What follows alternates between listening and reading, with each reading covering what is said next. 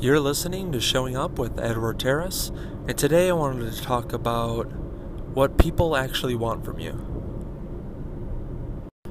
So, as a quick side note, there was a really long time where I was trying to get a microphone that I could use in my car for the moments where I'm having a super long drive and I had some thoughts about my week or the past month or something I was going through, and I could document it here on my podcast.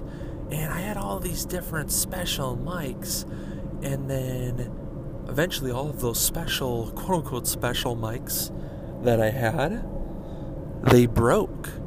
And one day I plugged my my Apple headphones, just the normal ones that come with the phone, into my phone. And uh, for some of you guys that know, I I use Anchor as my uh, recording place for my podcasts.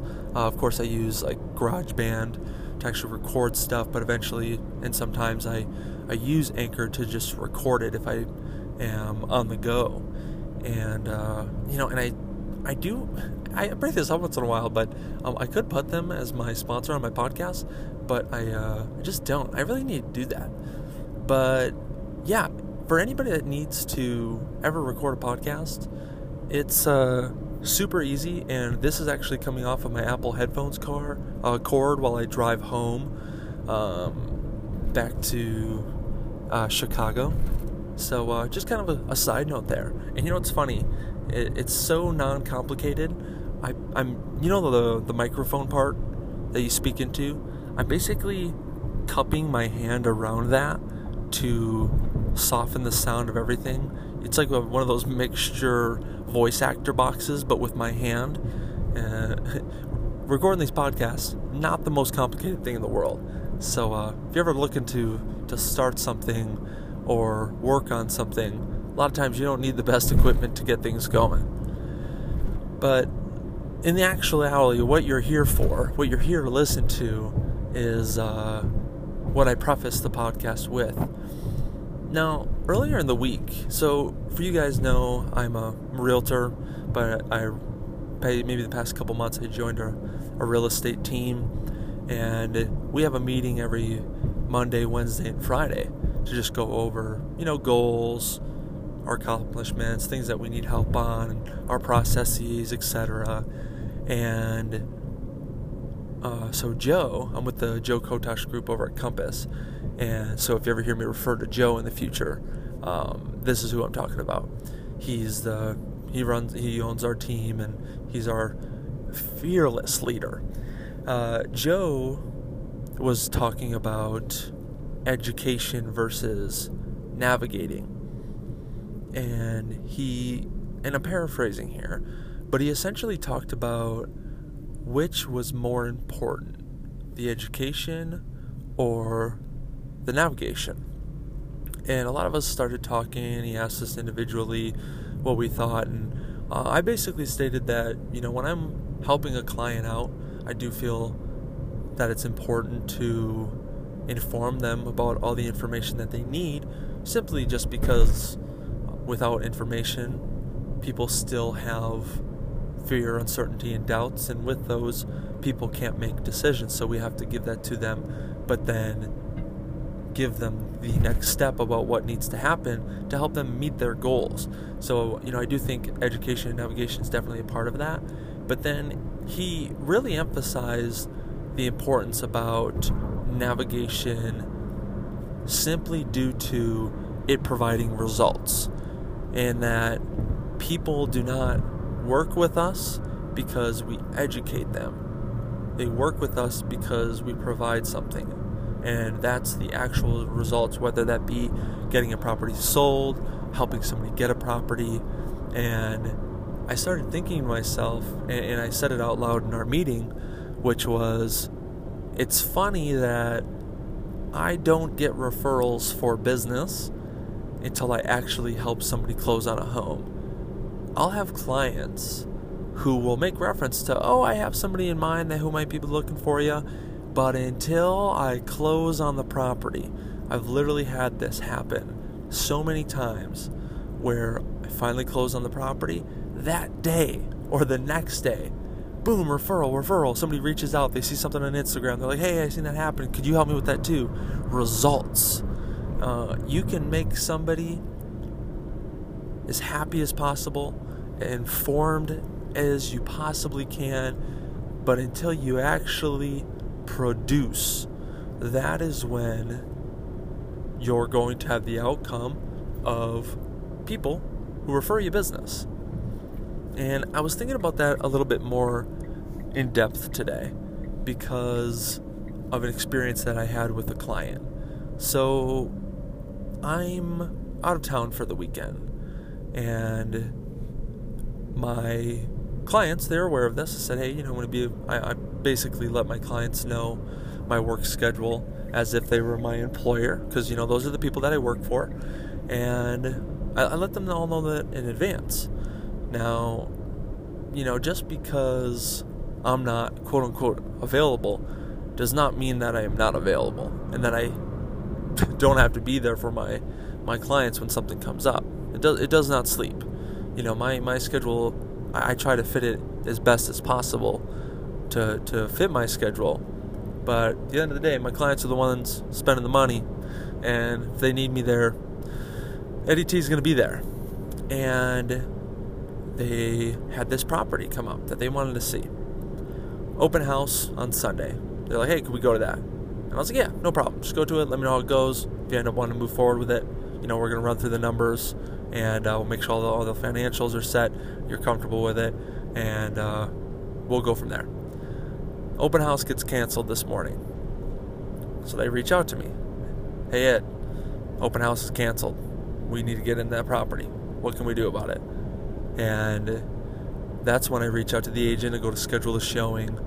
And they let us know oh, we need highest and best offer by 5 p.m.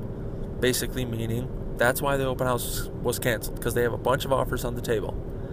And at that point in time, that means I'm out of town. Client needs to get in the property. I need to make it happen. They don't care how much I've educated them about the process. They don't care who shows them the property.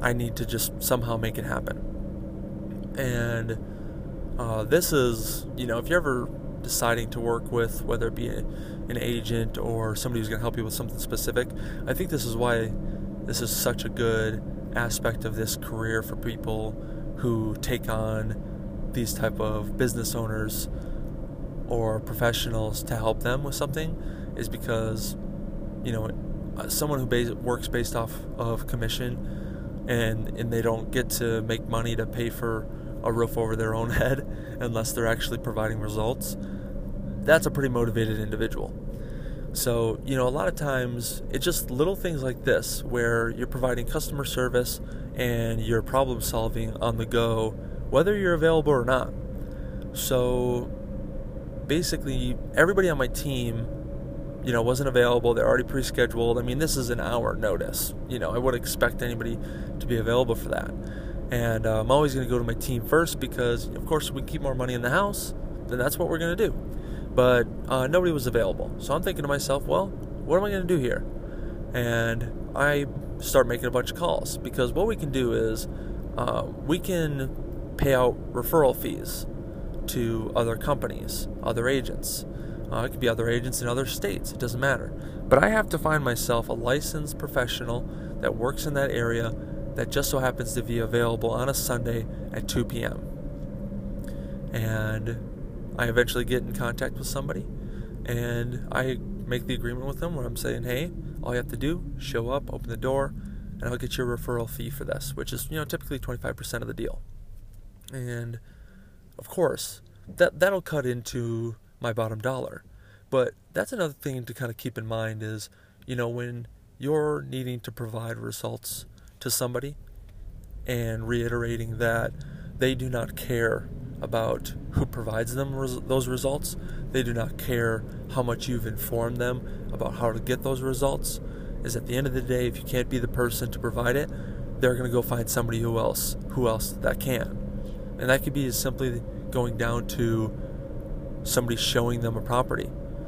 If they want to see it, whether they see it with you or not, they're going to get somebody who can. So, some money is better than no money. Remember that. That is something that I learned very early on, not during my sales career, but during my leasing career when I first got introduced to real estate in Chicago was that you know a lot of times I was so afraid whether to be to get education, to jump on a team, to work with an agent to help me f- finish a deal that I wouldn't have been able to otherwise because of the fear of missing out on something that I may not actually get if I do not seek out those resources. And that was a problem a part of this problem solving. And this is also along the lines of something that I did today that while on the go, while not available, I found them somebody on a moment's notice that was available for them to get them into the property and while I'm on the on the drive back, I mean I am 6 hours away from Chicago at this point in time. But we have a deadline, a couple hours to get this offer in. And at that point, you know, I pull over. I am going back and forth with the agent. I'm getting a disclosure signed. I'm getting all the information that they could possibly need so that they know at the end of the day what the bottom dollar is for the monthly payment that they're going to have and fill out the contract based on the terms that we've come to that they're going to be happy with at the end of the day. And you know, that took me a couple hours where I had to just sit there, connect to some Wi Fi, get the job done. Now, the thing to understand about this is in a, in a career such as mine, you're going to do a lot of things that you are going to quote unquote not get paid for. Now, whether my client, and this is a multiple offer situation, there's a very high chance that my client is not going to get the property. But at the end of the day, to provide my client service and to get them to the point where we actually provide them results, that is a part of my job and a part of earning somebody's business. Is that if I can't continuously provide them those results, I can't provide them that service, as soon as there's a lapse, they will find somebody else who can in that very moment. Uh, and that's just the way that this is. Now, unfortunately, uh, of course, I won't name the property address, I will not name the client, but I will say we, we ended up, I mean, hour later, uh, they ended up taking somebody else's offer. That happens all the time. I've had it where, you know, clients will make numerous offers on numerous different properties and never get something. You know, depending on the market, especially the one we're in right now, where people are getting 2.75% interest rates, uh, there's a lot of people buying property. you know, it's pretty competitive. And um, so even though it didn't pan out, uh, they needed me to do that for the potential opportunity for it to pan out. So that that kind of brings me to my my next thing here, which is being nice to people, uh, along with the education part. It's it's nice. People appreciate the education. They appreciate when you are nice. But the weird thing is, is I remember early on in my career, I would meet the most bland realtors ever. I'm like, who would ever want to work with this stale dude? He's just so stale. He's vanilla. Uh, not a fun guy to be around. I was like, I don't, I can't believe this guy makes X amount of money or helps X amount of people.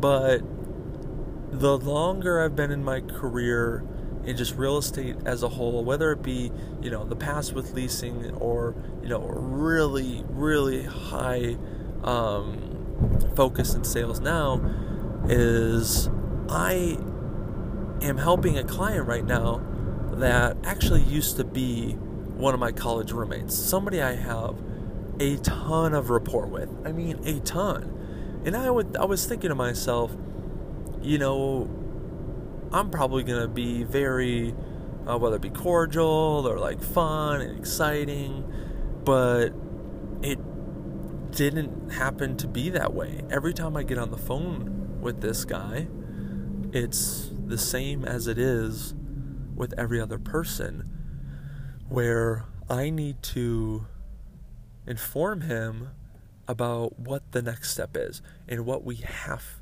to do. He doesn't want me to be his friend. He doesn't want me to be nice to him. He wants me to tell him what to do next, to provide him a result, um, which is ultimately actually going to make him happy.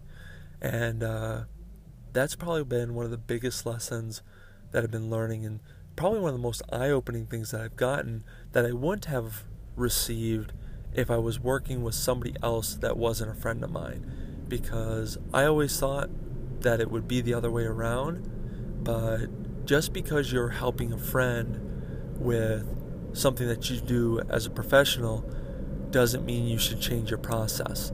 If your process, which is to be stern, to be upfront, to be informative, to disclose, and to make sure that they're following the process step by step so that you save them time and money, uh, you cannot change that process just because they are your friend.